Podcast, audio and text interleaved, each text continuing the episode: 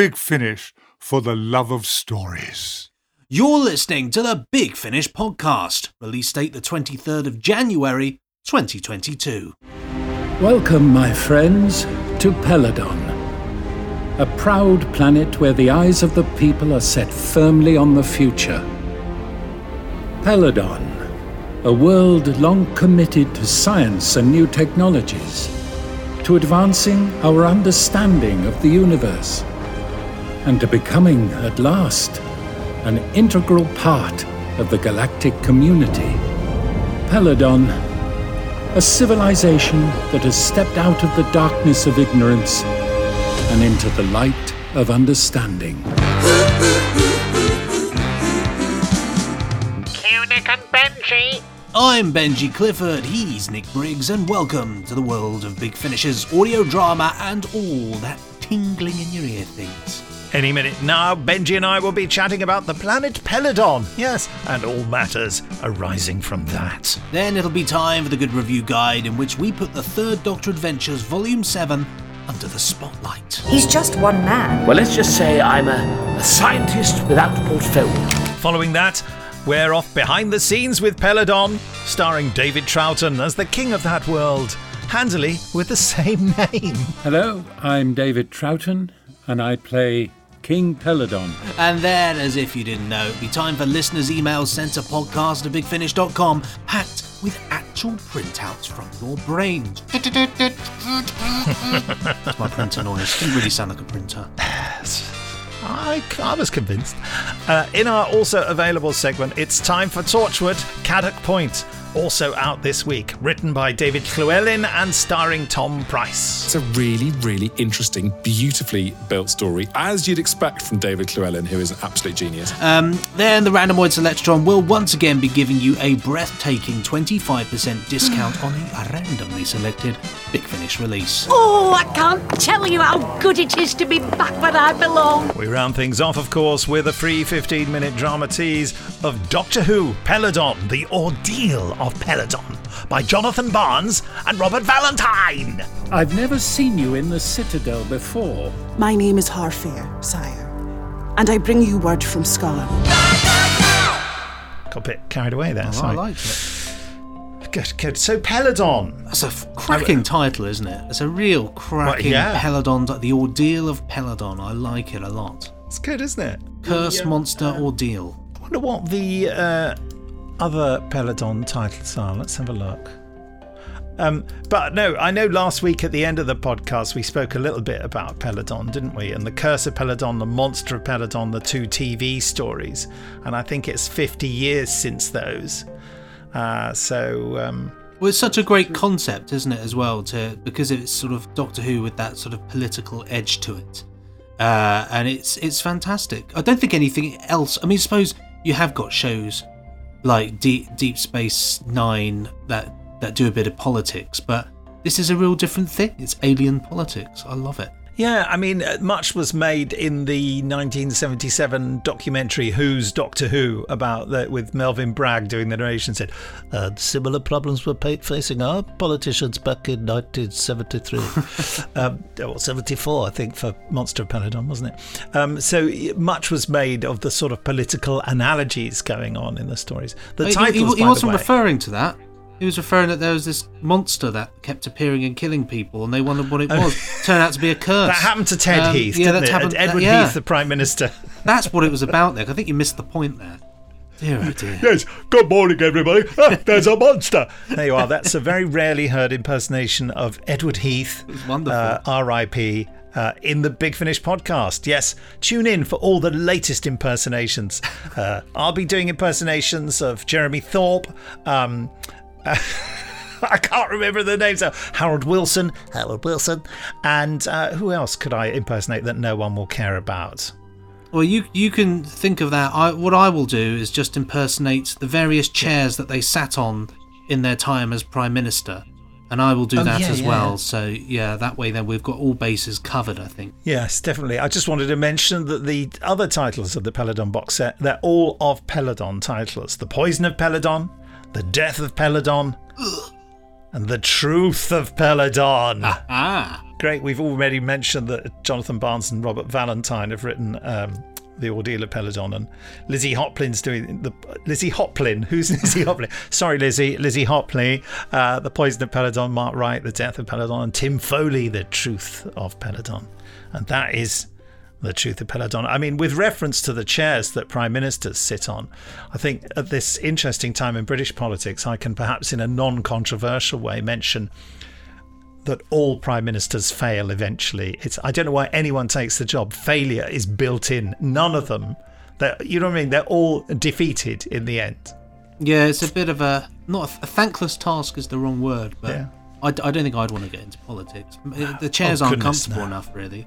No. I mean, I actually had to do a scene this morning. Oh yeah. Oh, I had to do a scene this morning, actually, um, set in Parliament, and uh, I really had to. Yeah, yeah, yeah. There was lots of and all that business. and order, order, uh, and I, of course, had to find the sound of a leather chair that wasn't too soft, but comfortable, but not, but not too hard. Um, and yeah, so it was, it was quite an important job for me, really. That's good, isn't it? Well, it's interesting. Somebody Well, chair enthusiasts across the country. But um, Peladon, though, fantastic uh, to be doing it. Just, I'm very excited to sit down and listen to it. Something about it I find, I don't know, it's from a time in Doctor Who that I love, especially. And uh, yeah, fantastic. I was in it. Not the TV one, obviously. I was I was there Yeah. doing some Ice Warriors in there, so I Oh, had great. much fun. Yeah, so I'm looking forward to that too. Lots of S's, elongated S's, I hope. Uh, oh yes, and so yes, well, you know, look out, folks, for the dramaties and also going behind the scenes with it later in the podcast. Well, time now for our good review guide, finding the latest positive comments about Big Finish Productions and help recommend them for you.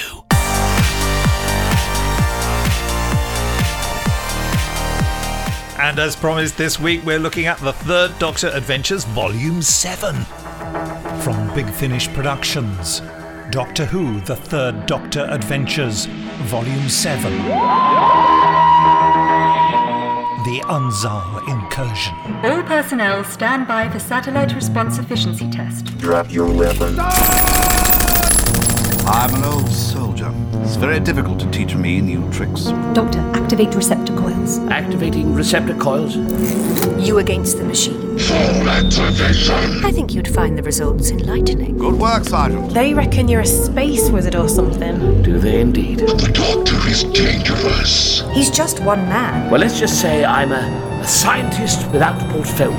What the devil do you think you're doing? International pressure points are being neutralized. Excellent. By the way, hey! Whoa! Doctor, the door! Right, right behind you! Both of you, grab onto the console. Doctor, this is insane! I said I'd never go near this drafted contraption. They're coming through! Hold on as if your life depends on it. Because it does. Doctor! The Doctor and unit will be in no position to stand in our way.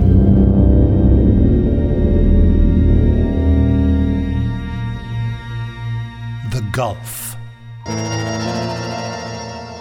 Look at the light of the moons, the way it skims the waves.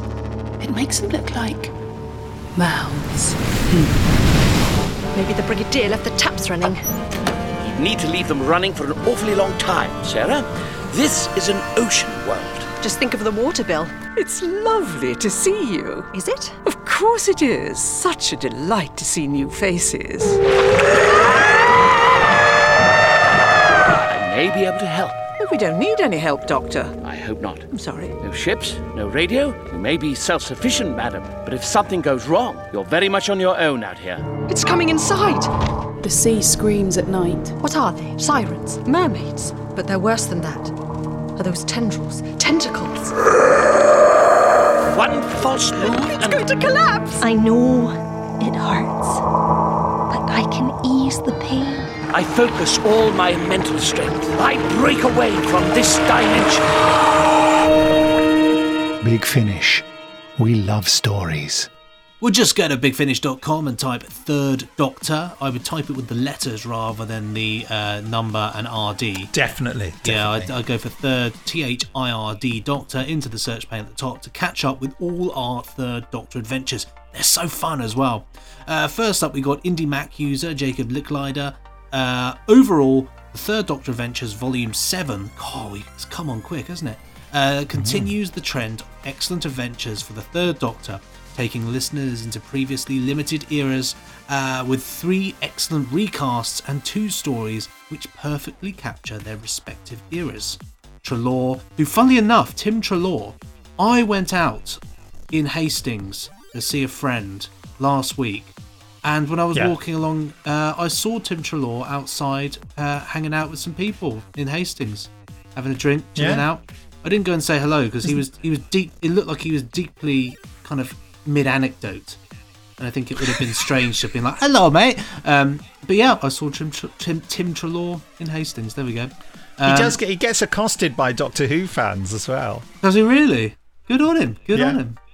I, it was just it was just totally bizarre. It was one of those things where you know when you clock something in your head and, and you don't think much of it. Just walking, I was like, "Oh, it's Tim Treloar."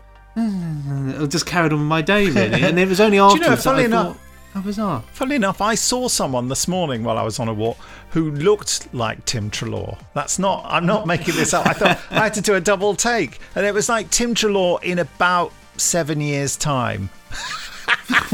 I nearly took a photograph. It's one of my favourite things. I remember one of our engineers, Paul Midcalf, who, who works at Audio Sorcery in um, near Wadhurst, near Tunbridge Wells, where we did all the Tom stuff, and we continued to do stuff there. I was sitting on a tube opposite a man who looked like Paul Midcalf, but in about 20 years' time.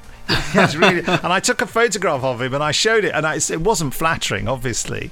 And I said, Paul, that's you in 20 years' time. It- do you know, he couldn't disagree with me. He kind of went, "No, I see what you mean. And I remember I saw someone um, who looked like Alistair Lock on the tube once. So I took a photograph and sent sent it to Alistair and said, How about that? It's a this is an eight out of ten Alistair Lock.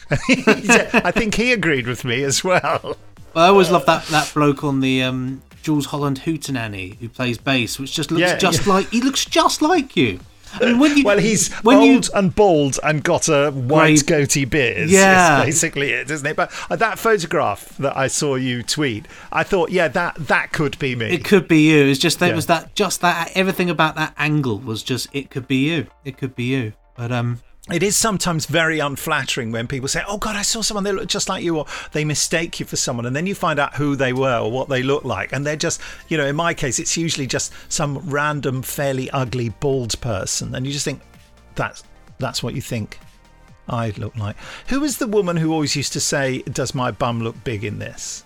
oh the one from um was uh Fast Show, wasn't it? Is my bum Yeah. look big in this? Yeah, Just tell What's me, tell me, tell me. When does she- my bum look big in this? And she was in um, the, you know, uh, Exile, the Unbound story we did with a female doctor. And It's a good friend of David Tennant. It's terrible. Arabella Weir. I just remembered her name. It just flew into my aged brain because she slowly chased me around David Tennant's wedding party. Go- After after David, right at the beginning of the party, going, "Oh, Arabella, you remember Nick?" and she looked, and she sort of went, "Nah," and just swanned off.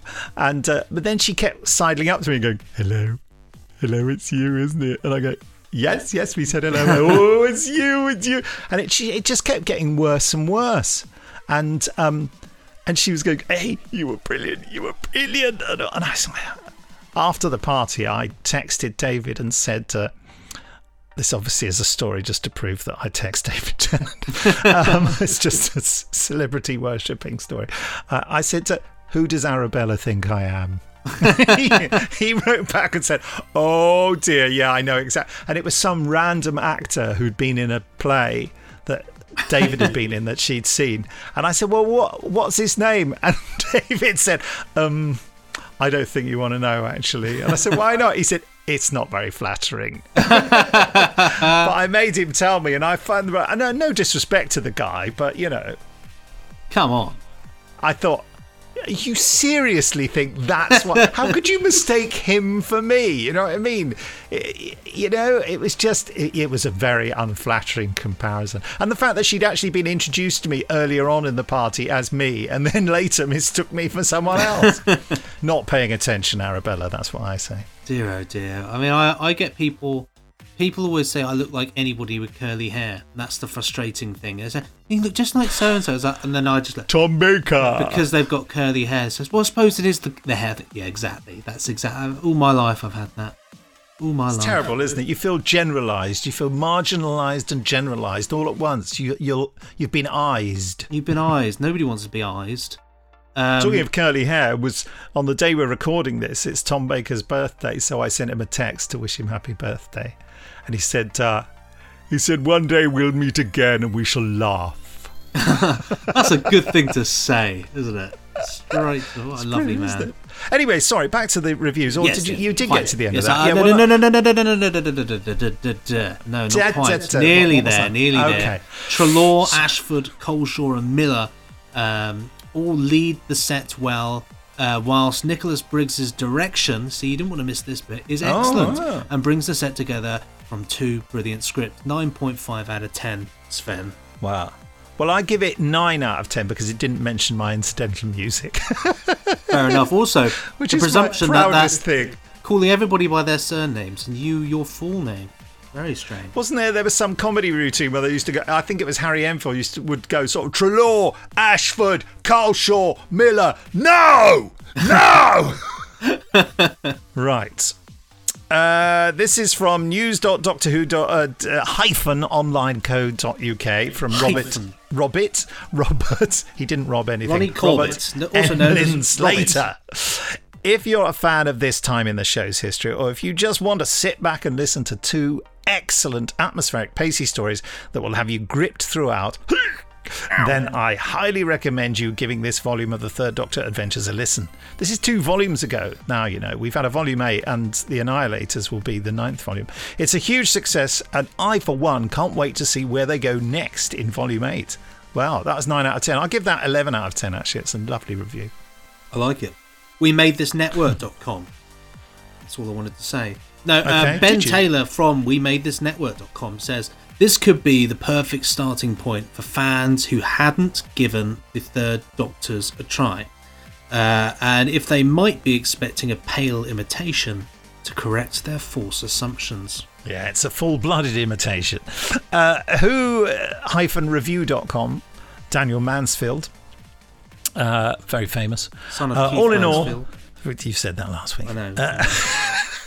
Uh, I wanted to. well, you should say every week now. It's now a regular thing. This is it. All in all, this is. Oh, by the way, we did have an overall brilliantly, didn't we? Oh, yes, we did have an uh, overall. Jacob Licklider said over. we- I meant to do an overall alert. Uh, all in all, nearly an overall alert. Uh, this is quite possibly the strongest Third Doctor Adventures box set yet, combining two very different but equally as exciting stories and throwing us back to two eras of 1970s Who that we haven't really had explored on audio. Tim Treloar, John Culshaw. See, he's using the full names. Daniel, well done. You get an extra point for that. Sadie Miller and Daisy Ashford all do wonderful jobs at recreating the Doctor and his companions, while Mark Wright and Tim Foley effortlessly recreate season 7 and season 11 while putting modern twists on them. Add to that, oh hello, there's two extra points coming up here. Add to that, era authentic music by Nicholas Briggs. Hey. And an evocative sound design from Benji Clifford. And evocative. Piet, Pietnik. I'm always getting your surname wrong, Luke. I apologise. I throw myself on the pyre of humiliation. And this box set comes highly recommended. I've accidentally combined another review with this, so I'm going to re- read that as well. It. Anyway, we get we get four stars or a stubbing toe noise uh, for this.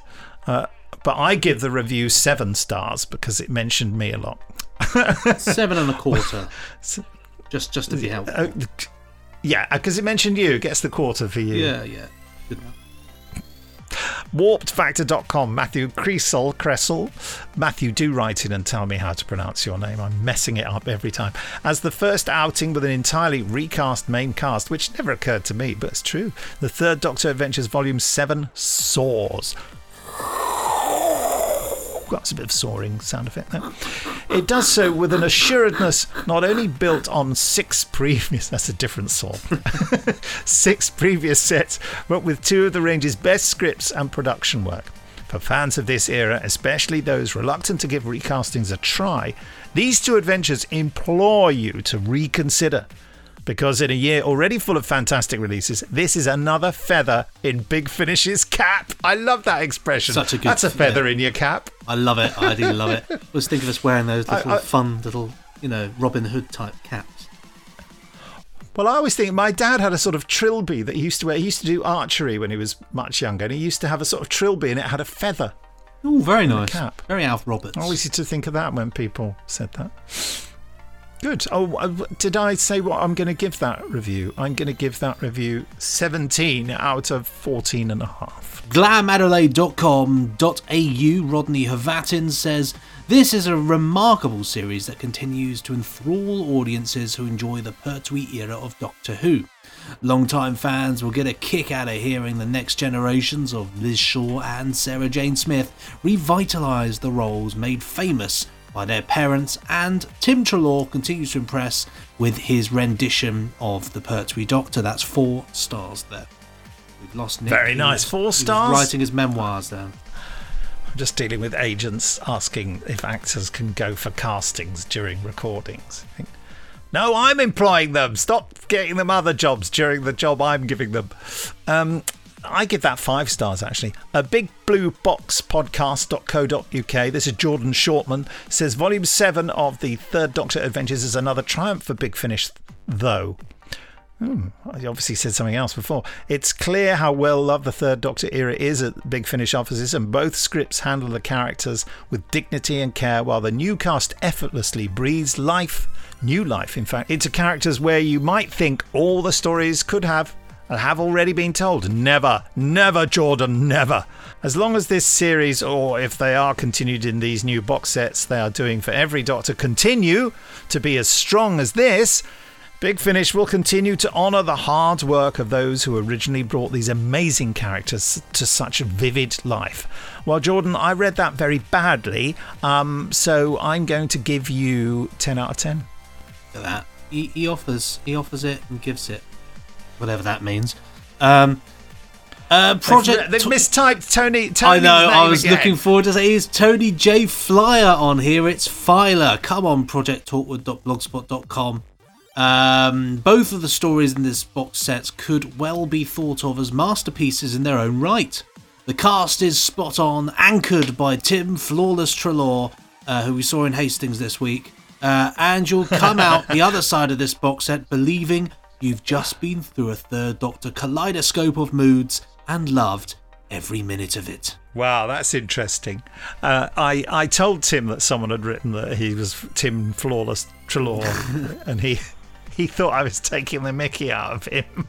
he thought I'd made it up. He just didn't believe it. Bless him. Also, I won't say anything else, but it's really interesting seeing that review written in front of me here, because there's one word in that review that is uh, features in a title for an upcoming uh, Third Doctor story that the news about which won't be released for months yet. Just one from the Twit O Spheroid this week. Uh, this is at La La La La Gay. Uh, two wonderful adventures, one action packed, one quiet and full of tension. And the first release in the series I got. Truly outstanding are the performances of Daisy Ashford and Sadie Miller, who brilliantly embody their mother's characters. That's brilliant. It's that last sentence is a bit like one by Yoda, isn't it? Truly outstanding are the performances. Not the performances are truly outstanding. who embody their mother's characters are brilliant. yes. Thank you. Oh, what do I give that? I don't know. Uh, 20 out of 13. 20 marbles out of 13. Good enough for me. That's it, the reviews this week. Next time, we'll be talking about the worlds of Blake 7, Avalon. Avalon. Uh, Volume 1, starring Sally Knyvette and Stephen Greif.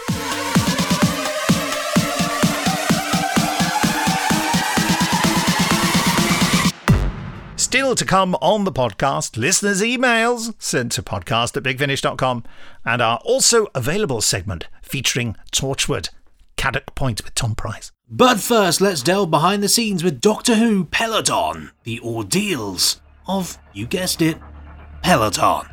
My name is David Richardson. I'm the producer of Doctor Who Peladon. Well, we love an anniversary at Big Finish, and Peladon really seemed like something worth celebrating. Uh, we're all of an age where we remember watching the original Peladon stories on TV back in the 1970s. They're just darn good stories and a really interesting story world. And when you've got a really interesting story world, you just want to go and play in it. And um, I know when we sat down and looked at what we could do, where we could go, the characters we could run with, we just got carried away with it, really. So um, the reason for doing Peladon was really just got us excited. Hello, my name is Barnaby Kay, and I am the director of the Peladon episodes.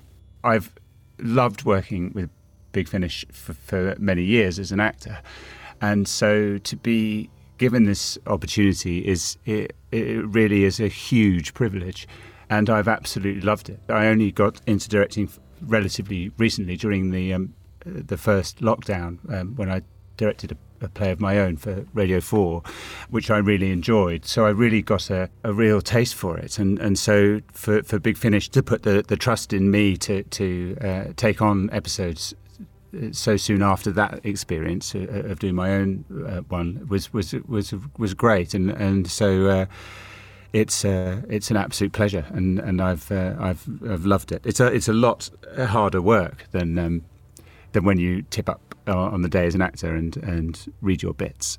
So there's a lot more involvement. But I uh, I've really uh, I've relished it. It's been uh, it's been great. Hello, my name's Robert Valentine, and I am the script editor of Peladon. David Richardson invited me to script edit the series, uh, which celebrates Peladon's 50th anniversary on Doctor Who, and he pitched the idea as four stories spanning the generations, rather like the TV series The Crown. And I thought this was a really interesting idea, so I came up with a potted history of Peladon, which incorporated both TV outings as well as the uh, the established Big Finish stories that had already been produced, and all other references I could find to it in prose work and stuff like that. And that was then something I could give to the writers so they all knew exactly where their stories were in the timeline, and uh, which royal house was on the throne, and the state of the environment at that point in Peladon's history, and uh, all that kind of stuff. Hello, my name is Jonathan Barnes, and together with Robert Valentine, I wrote The Ordeal of Peladon. It was really exciting as ever to get an email from Big Finish. And for this one, the brief was very much telling a big, sweeping, epic story in the world of Peladon, which was going to be, I think, kind of Big Finish's answer to the crown. So, yeah, real thrill to be asked, um, and very exciting to find a way of going back to King Peladon and revisiting that whole extraordinary world. Well, thanks to appearing in two different stories during the Third Doctor's era, Peladon was established as somewhere that wasn't Earth, where he can witness the consequences of his own interference on a society's history. And because it was conceptually a direct political analogy, Peladon becomes a society and a world where you can explore those types of themes and it be accepted that you're talking about earthly problems at a remove. So, yes, in my story, we're revisiting King Peladon much later in his life when we meet him, first of all, in The Curse of Peladon. He's a young man, very dashing at the outset of his reign. And yeah, we thought it would be fun to check back in much, much later, after perhaps some of the fun and the novelty of being a monarch has ended. Well, I suppose we go through the process of. Um working through the writers from the very beginning. So I come in at the original pitch stage. We will pitch ideas to the writers that we'd like to include in the stories. And for example, in this, I think we took to the writers the combination of lead characters we'd like to bring back and feature and to be the centre of each episode. And then we leave it with the writer to run away, play with ideas, and come back to us and present. Initially, we'll take a story pitch of probably about a paragraph in length, and then we will work that up into a detailed storyline of three pages, and then it will be condensed back into a page where it's um, circulated internally, and say Nick Briggs will have a look at it to check he's happy. So it's a it's a fairly long development process, and by the time we get to the script, I know the beats of the story. I know what's going to happen, um, but that doesn't mean that I'm not always surprised and delighted as to what the writers have done with it. I mean, that there's smashing work from all four writers in this set, and it, you know the, the leap from something that's just a bare bones skeleton on a pa- on a few pages into a, a script that's detailed and full of life is always something that's a pleasure to behold for me. Hello, I'm David Troughton, and I play King Peladon. When I first was asked to do it, I thought it was going to be a reprise of the episodes that I'd already recorded in 1972. And I thought, how am I going to do that? I'll have to make up and look young. But then I read the story, and it was, uh, yeah, it was a bit f- later on in my reign. So that was good. It was lovely to work with him anyway, but for him to be doing that role, and, and it was so clear in my head because I'd watched it so recently on the telly, watched uh, the, the his him doing it then. I think it was. I don't think he'd look back at it, so it was it was less present for him. But to hear his voice almost unchanged by age, and also we decided that perhaps the the sort of 40, 50 years in between times hadn't really changed him very much, and that he was still as naive and uh, as much of a, a, feather for every wind as he had been in 1972 version. So that was fun because he got to run about and be very excited, and uh, and it, it, gave him a, a, spring in his step. So uh, so it was um, that was a great pleasure. 72. I was 22. Now I'm 70. So um, it's a long time since I did it. But the the nice thing about this script was that there were a lot of elements of what he was then in the older man, which is good. They've, you know, they carried on certain characteristics and his naivety and um, basic wanting to be loved by everyone. Yeah, so it was. Yeah, it was a pleasure to do. Just go. Just go. Just go. Too big. I'm off. Just I'm go. off. All right. Just go to I didn't mean to do it. It was a mistake. and type Peladon, P E L A D O N, into the search pane at the top to clamber up the cliff to the citadel to find out who knows what's going on. What's the name of that cliff? Is it Mount Megeshra or something? Something. like? Possibly. I know it's very windy. I think I just. thundery. Yeah, oh, horrible. do you? Not you wouldn't want to traverse that wearing a, a really flimsy dress, would That's you? the first thing I saw of Curse of Peladon, you know, because I, I we just moved house to Burton on Trent, and we arrived there. We got in the house, just got the television up and running in time to watch Doctor Who, but it came in on the scene with Jo and the Doctor climbing up the cliff. So so I'd that missed I'd missed the beginning. Yeah, It's a good starting point, so you're all right. I was okay. Did- yeah, but I remember bit of- being really. I mean, you can imagine how annoyed my parents were. I was like, get, get, get the television on, get the television on, and then oh, blooming Doctor Who. That's churchy because it opens and establishes uh, Peladon, doesn't it, as well, with all that Yeah. business going on. So I had no idea about that until Who's they that got up. bloke? He thinks he's the king. well, you're in for a shock. But don't forget, at the end of this podcast, we'll be giving you a free 15 minute drama tease of this great new box set. But now it's time for me to say it's listeners' emails.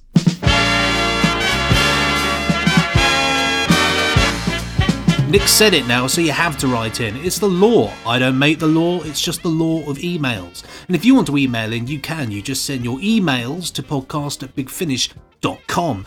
First up, Matthew Rose, uh, with the subject in this one, Torchwood, sent in the year of our Lord 1412, um, says here, Dear Nick and Benji, I hope you're both well and having higher spirits for 2022.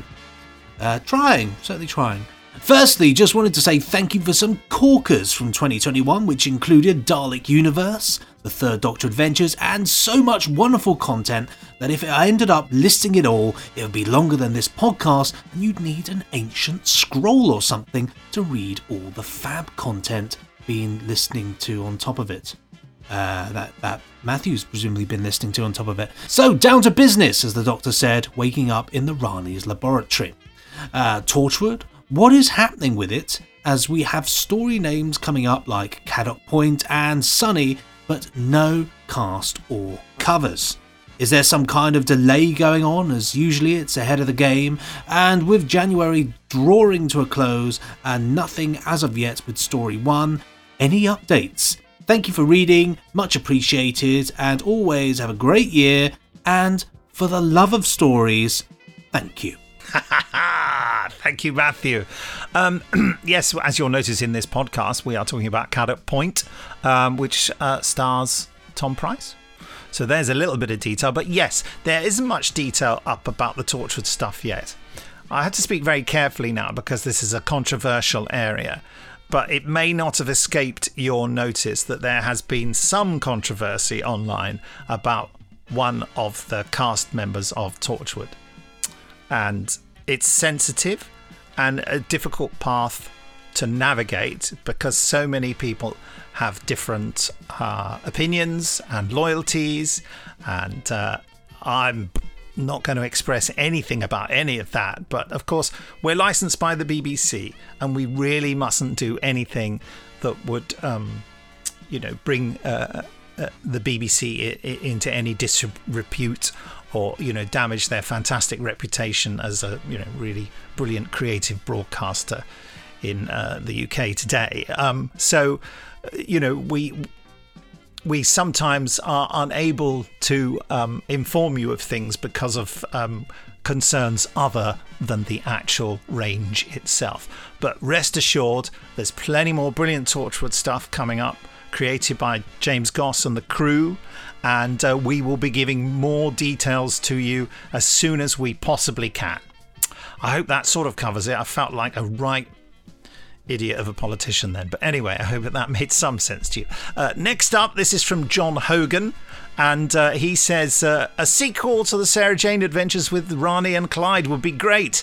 Anjli Mohindra has worked in Doctor Who and Big Finish, so even just Rani would be great. Maybe Rani as a companion, or if rights are an issue, create a new companion for her. You mean for Anjli? Yeah, I can see her with Colin, Paul, or Tom. Of course, Anjali did appear in a, a Colin Baker story, and she may have appeared in she might have. I think she came in and did one uh, with Tom Baker as well, which I don't even remember whether that one's out yet or not because we've recorded so many.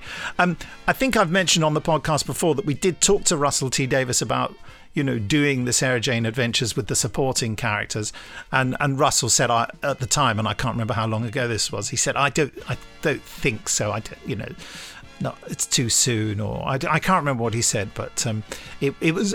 excuse me, just have a little glass of water. mm. Mm.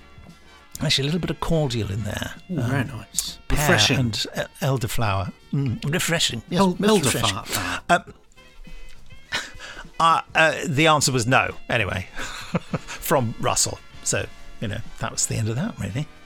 And finally, we got one here from Archie Ward. Uh, subject of this mm. one is two questions. Hope that's not too much. I'm afraid it is. I'm afraid you're not allowed even one question anymore. Only, only half a question. Now, but what do you think? writing into the Big Finish podcast and asking a question? How dare you? No, you're not allowed. Only statements now. Uh, higher. Uh, I like to class myself as a loyal listener, and I've been listening to uh, Big Finish for many years, and I've probably spent more money on these audios than anything else ever anything else ever. Wow. Uh, not that I regret that. My first wow. question was if it was ever possible, uh, we may see more of the first Doctor Vicki, Steven, or Barbara. It feels that uh, that's a TARDIS team we don't often see at Big Finish. My other question is Would you ever consider doing novel adaptations of books from the new series? Interesting question. I suggest Prisoner of the Daleks or The Shining Men, or as I like to call it, The Shining Men. Um, but most of us, uh, most of all, I would love to see George Mann's The Engines of War with the War Doctor. Um, I thought we did that one for some reason, but we must not. I, for some no, reason, we didn't. I really no, thought no. we did. Um, I also would like to thank you guys at Big Finish and send my regards uh, on to those who I'm sure are working tirelessly at writing scripts or sound designing at the moment. Many thanks, Ward. Well, thank you very much for that. I'll pass your regards on to uh, to all the the great people at uh, Yeah. BFP. Ward, not Archie. Ward. He says, "Many thanks, Ward." Ward, no, Ward, no. Um, yes, with regard to the doing dramatization of the books, like Prisoner of the Daleks or The Shining Moon. Um, I know Prisoner of the Daleks because I read it as an audiobook for BBC Audio, and also I read the Engines of War uh, with the War Doctor for BBC Audio and did my my best to do a John Hurt voice. Nowhere near as good as Jonathon Carley's, I might add. Um, and I think someone asked about the engines of war before, and we sort of said, well, we're kind of going our own way with uh, the War Doc- Doctor. When I say we, I mean me. Um, so there's no plans to do those. Um, and also, you know, BBC Audio have released them as audio books, and I think um, there would be a sort of too much of a clash of content there. I think BBC Audio would possibly want to keep it exclusive to them. I don't know that for sure. I'm just saying that that's what I think when I read your email, which is what this email section is about. What we think when we read your emails. And that's enough of me thinking. Uh, you'll be pleased to hear. That's it for the emails this week. The Randomoid Selectotron will be returning in two shakes of a donkey's tail, giving you a 25% discount on a randomly selected Big Finish release. I wonder what it'll be. Ah, yes, I don't know. But before that, it's time for also available this week Torchwood Cadoc Point by David Llewellyn and starring Tom Price. Uh, is that Cadoc Point? Is that Cadoc Point? Yes, yes.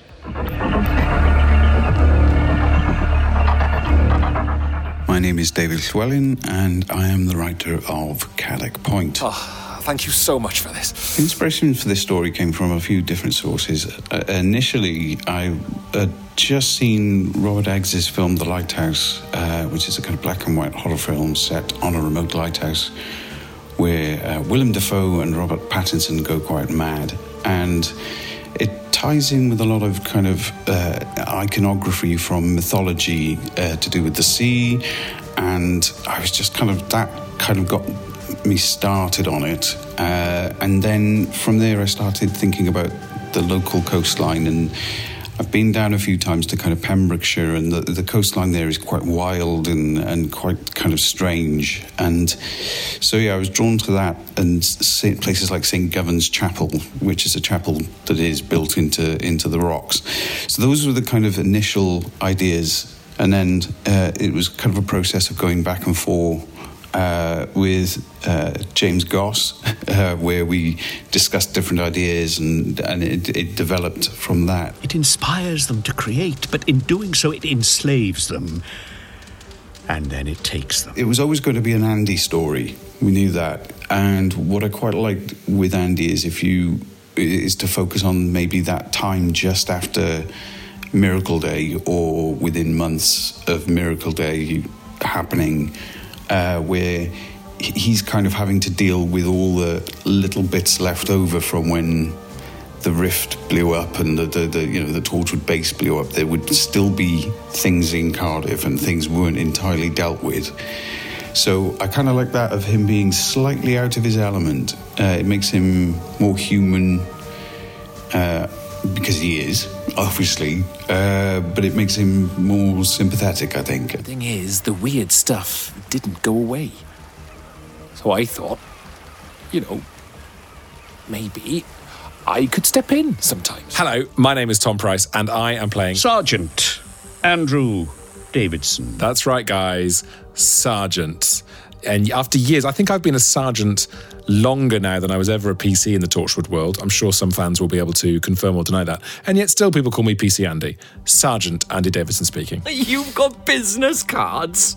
Oh, you dickhead. I really like Andy just taking his time and sort of getting good content out of people. He's a content creator. And I really like the way that he sits back and relaxes and he asks some good questions and uh, finds out a fascinating story. It's a really, it's a really, really interesting, beautifully built story, as you'd expect from David Llewellyn, who is an absolute genius. Um, and uh, yeah, it's really great fun. It's really great fun. I mean, acting wise, probably the greatest challenge for me was to find as many different ways uh, to ask questions. It looks a lot like one of your paintings. Could I see some? And was that when you met Hugo Blanchard? Because Andy has a lot of questions in this, but I like that. I like this sort of Andy Marple thing that I've got going on. It's um, it's really great fun. Three men all painted Cadoc Point before they went missing.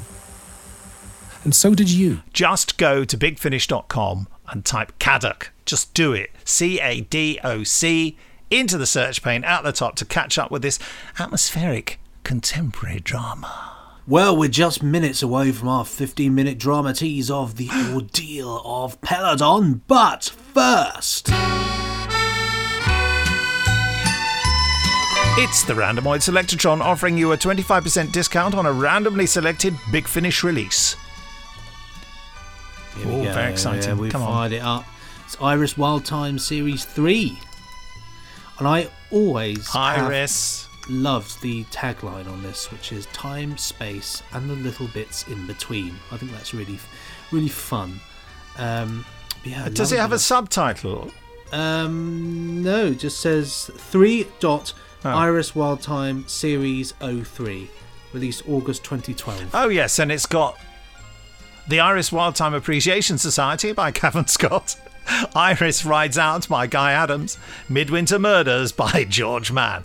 Rather good, isn't it? Um, let's hear is. the trailer. Hello? Iris Wildthyme speaking. How may I save your planet today? Prepare thyself, bride. Oh, I can't tell you how good it is to be back where I belong. Adventure, danger, and daring do. Where do we start? Iris Wildthyme, you are under arrest. Leg it back to the bus. We have a house under siege by piggy things, noisy trans-dimensional neighbours, and a whopping great crack in the structure of reality. Anything else? I must have been a very naughty panda in a previous life. All right, stay where you are, both of you. Lower the weapon and turn round slowly. Who do you think you are, Dirty Harry? That's Hoppy, your replacement. My what? Two questions. What kind of spaceship is that? And why is it pointing all of its guns at us? Have you no idea how dangerous that was? You could have killed a lot of us. They are completely under my thrall. They cannot enter this chalk pentacle. Brace yourself, Iris, love. This isn't going to be pleasant. Iris, don't you know what this means? The bus is in lockdown, completely off limits. Windows blocked, locks melted, engine immobilized. You said that if this ever happened, we'd never be able to get on board again. Iris, we're stranded. Listen to me! Everyone is going to die! Do you hear me? Everyone is gonna die! Panda! Demonic forces? Have you been drinking? Dragoon comes. Prepare thyself. Is that it? A terror from the end of time? Wearing an anorak? This looks like a job for Iris Wildthyme. Hey, come on. We shall roast you all.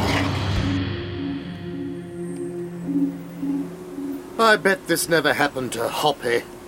So, yeah, an amazing cast here. David Benson, who um, we've been listening to a lot of his work recently, but more of that later. yeah, yes. great stuff. And and Katie Manning, really in her element, not her elephant, uh, here doing. Uh, yeah, brilliant. So they are 25% off. Um, while I emailed Jackie Emery at Big Finish to make sure she knows which release to attach the offer to, um, would you like to explain the 25% discount? It would be an honour, Nick. Uh, all you have to do is go to bigfinish.com, which on the uh, the homepage with the new uh, tagline for the love of stories there, which I've just noticed very nice too. Uh, you go to the podcast section on the menu. Once you're on there, uh, you will have the um, the podcast in question. It will say "Read More." You click "Read More," uh, so you can read more. And in the blurb underneath a picture of me and Nick, it says. The Randomoid Selectotron also features offering you a 25% discount on the selected release. Just click here and enter the code BUCKUP. So that's what you do. You click there, you enter the code B U C K U P, all capital letters. Notice I didn't hit the space bar. This is what the space bar sounds like. I didn't I didn't hit that. Just buck up, click view offer, and biggly boo, there you go. You get your discount. Uh, listeners last week would have got Doctor Who Absolution, which is in there uh, at a lovely price. So uh, yeah, do enjoy, do enjoy. Well, thanks, Ram, for being so random this time. I mean, it, normally it links to something, but Iris Wildthyme is a real wild card. really out, out there. Yeah, yeah. We'll be back next week with another podcast packed with Big Finish goodness. But since I've been worked off my feet this week, I won't go into details. I haven't had a chance to plan it out yet. Normally I've planned it in advance so I can tell you what's in it. There, there'll be stuff, all right? Just time now to thank you all for listening and continuing to support our audio endeavours. Please, whatever you do, Mhm. don't forget to rate, review, subscribe, and pass the word around about Big Finish. From us, it's goodbye. Goodbye. And remember, Big Bye. Finish for the love of stories. Beautifully done. Thank you very much. Been practicing in front of a mirror. Yeah.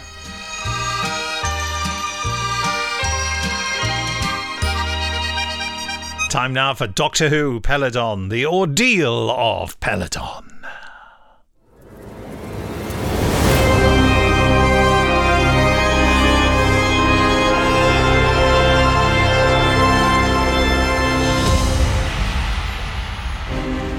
Welcome, my friends, to Peladon, a proud planet where the eyes of the people are set firmly on the future. Peladon, a world long committed to science and new technologies, to advancing our understanding of the universe, and to becoming, at last, an integral part of the galactic community. Peladon, a civilization that has stepped out of the darkness of ignorance and into the light of understanding.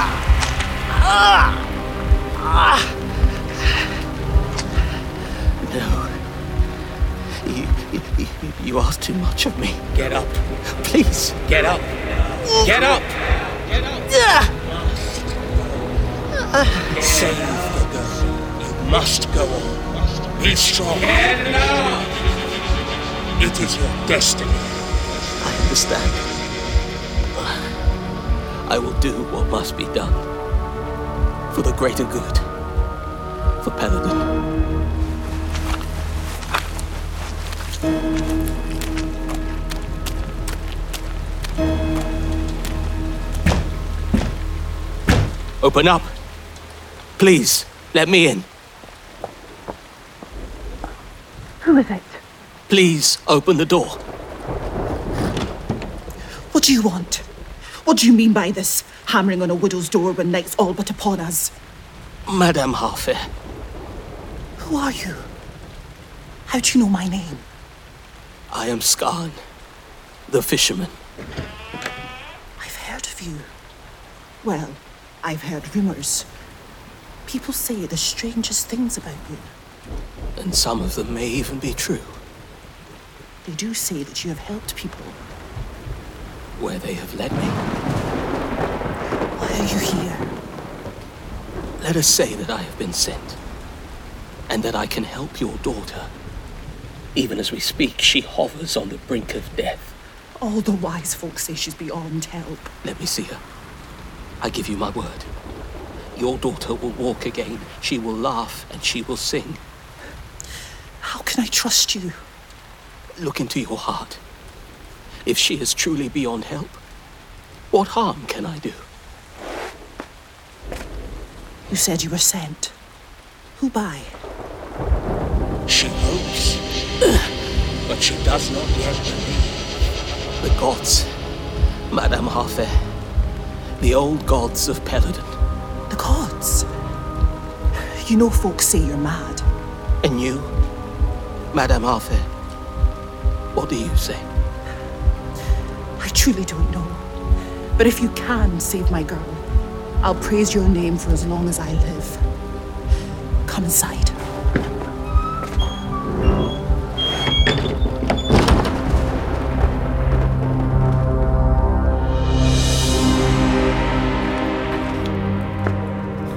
Scarn, Scarn, Scarn. Why is that the only name I seem to hear nowadays? Your Majesty, you seem, if I might be forgiven for saying so, just ever so slightly exercised. Please, sit down, take a breath. Your heart, remember? There's nothing wrong with me, Ralan, save for age and for the weight of experience. Forgive me, sire, I did not mean to imply anything to the contrary, only that you ought not to allow yourself to become agitated. Oh, very well, I'll sit down. Oh. Happy now? Please, sire, tell me what is troubling you. If there is anything at all within my power to help, I shall do so at once and without hesitation. I told you. It's this Scarn fellow. Scarn? Have you not heard of him? I find that very hard to believe. Well, the name does seem perhaps faintly familiar. Isn't he some sort of wandering prophet? An itinerant holy man? A peripatetic worker of miracles? Something of that nature. My information's limited, but yes, as far as I can tell, your description's accurate. There are the wildest tales coming in from the provinces of the old gods speaking through him. Oh, there have always been such men as he, and such elaborate and fanciful stories also. You recall more of our recent history than I, but such characters often emerge. They, they give a little comfort to the people, while doubtless picking their pockets in the process. It's no cause for alarm. On the contrary, Ralan, your king is worried. Sire, there's no need. Peladon is at peace. Your reign has been unique in the annals of our planet. You have provided our people with an era of stability and plenty, and one day that legacy shall be passed on to your daughter. All is well. You should by now be resting, and to that end, I've taken the liberty of ordering you some wine. It might help to soothe you. Ralan, I have no need of wine. Nor am I as decrepit as you insist on making out. You speak as though my reign were over, as though you were already delivering my eulogy. I meant no disrespect, but I am sure that this business of Scarn ought not to weigh too heavily on your mind. Yet it does. For I have strived, have I not, for many years to put this planet on a course of modernity. I've long wanted us to embrace new technologies and bring about new ways of seeing. I've wanted the people to learn to love the Galactic Federation, only now for this Scarn to appear. And it's as though we're going backwards, as though the old ways are reasserting themselves. This is not the legacy I would pass on to Thalira. Sire, it is in the nature of populations to drift a little between extremes. To any student of history, this is perfectly unremarkable. Though, of course, I would be quite happy to have this scarn removed, if that would please you. Removed? For what is that a euphemism? No, I don't want Scarn removed. On the contrary, I want to know more about him. I want to understand why the people flock to him. I fear it is because they have seen so little of me. Oh, not this again. If I made a grand tour of the kingdom, Ralan, I could meet with the people. Scarn is filling the void that my seclusion here has created. This is hardly seclusion, my king. My subjects see me as aloof and remote, whatever else I've done for them. I should show them that I am anything but. What the people think doesn't matter in the grand scheme of things. They are fickle and easily led, and if you did meet them, you'd quickly realize that for yourself. I think you do our people an injustice. Then let us talk of them, sire, later, though, for the next council meeting is almost upon me. Ah, and here comes your wine. My lords? Uh, Take the goblets to the king. Uh, no, the whole flagon, and wait for his orders. Of course, my lord. Take a drink, sire. Consider your course of action. It will be my honor to put whatever you desire in motion, but for now I have to fly. Go, Ralan, do what you must. Oh, and sire. Ralan? I wonder if the people might be more enamored of the Galactic Federation if they had seen more of the fruits of our membership these last few years. Now that's not fair, Ralan, as you know full well. Perhaps not, my lord. But when it comes to the people, perception is everything. Bring me some of that wine, would you? Of course, sire. But before you drink. What? Uh, Before you drink, there's something you should know. But wait, who are you? I've never seen you in the Citadel before. My name is Harfair, sire, and I bring you word from Skarn.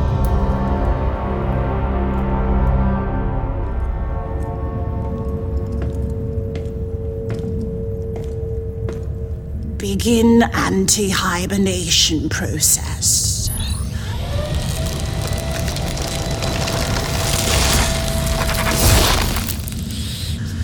My lord Exmari, awake. My lord, welcome back from cryo sleep. I trust you rested well. Thank you, Scanlar. I am revived, though the process gets no easier with age. I imagine not, Lord Exmari. Well, you have that to look forward to. Why have you awoken me? Our journey is almost ended. Our destination is in view. Ah, yes. Peladon.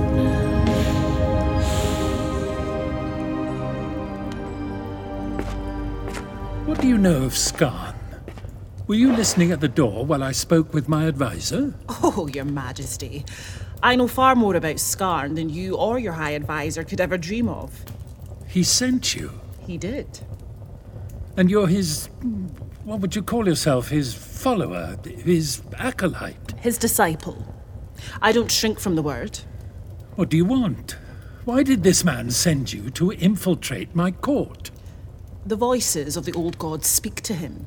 He has a message for the people of this planet, a warning for us all. Indeed.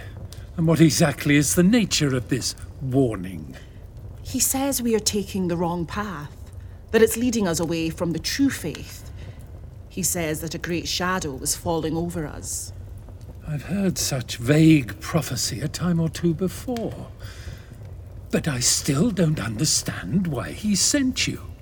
So that I might take you back with me. What? He wants to meet you, King Peladon. He wishes to break bread. Sire, forgive me, I meant to. Sire, is this servant troubling you? She is no servant, but rather an emissary. An emissary? From whom? From him. What? Guards! Guards! To me! The king is in danger! Oh. Sir? Captain, a spy has infiltrated the citadel. Seize her! Seize this woman! Roland! Hold still! He wishes to meet you, Peladon!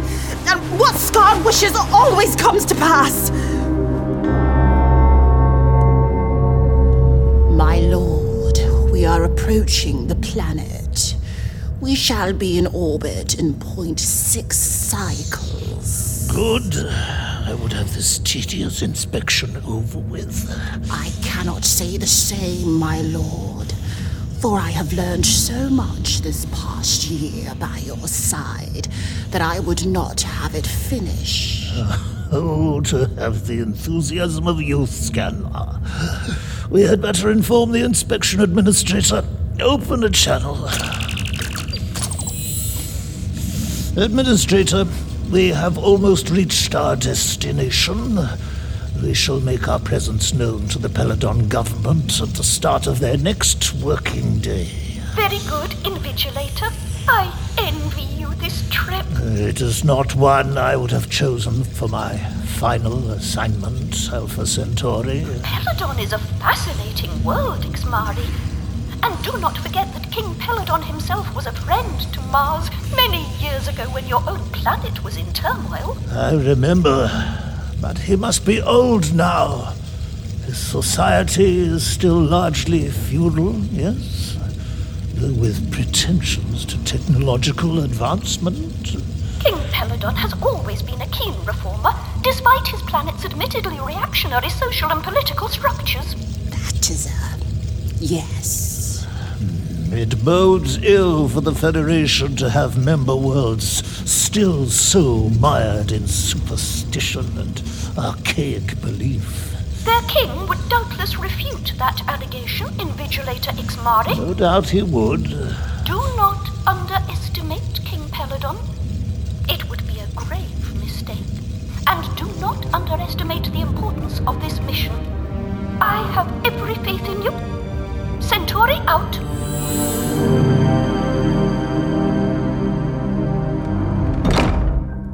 Really, Ralan, there is no need for any of this.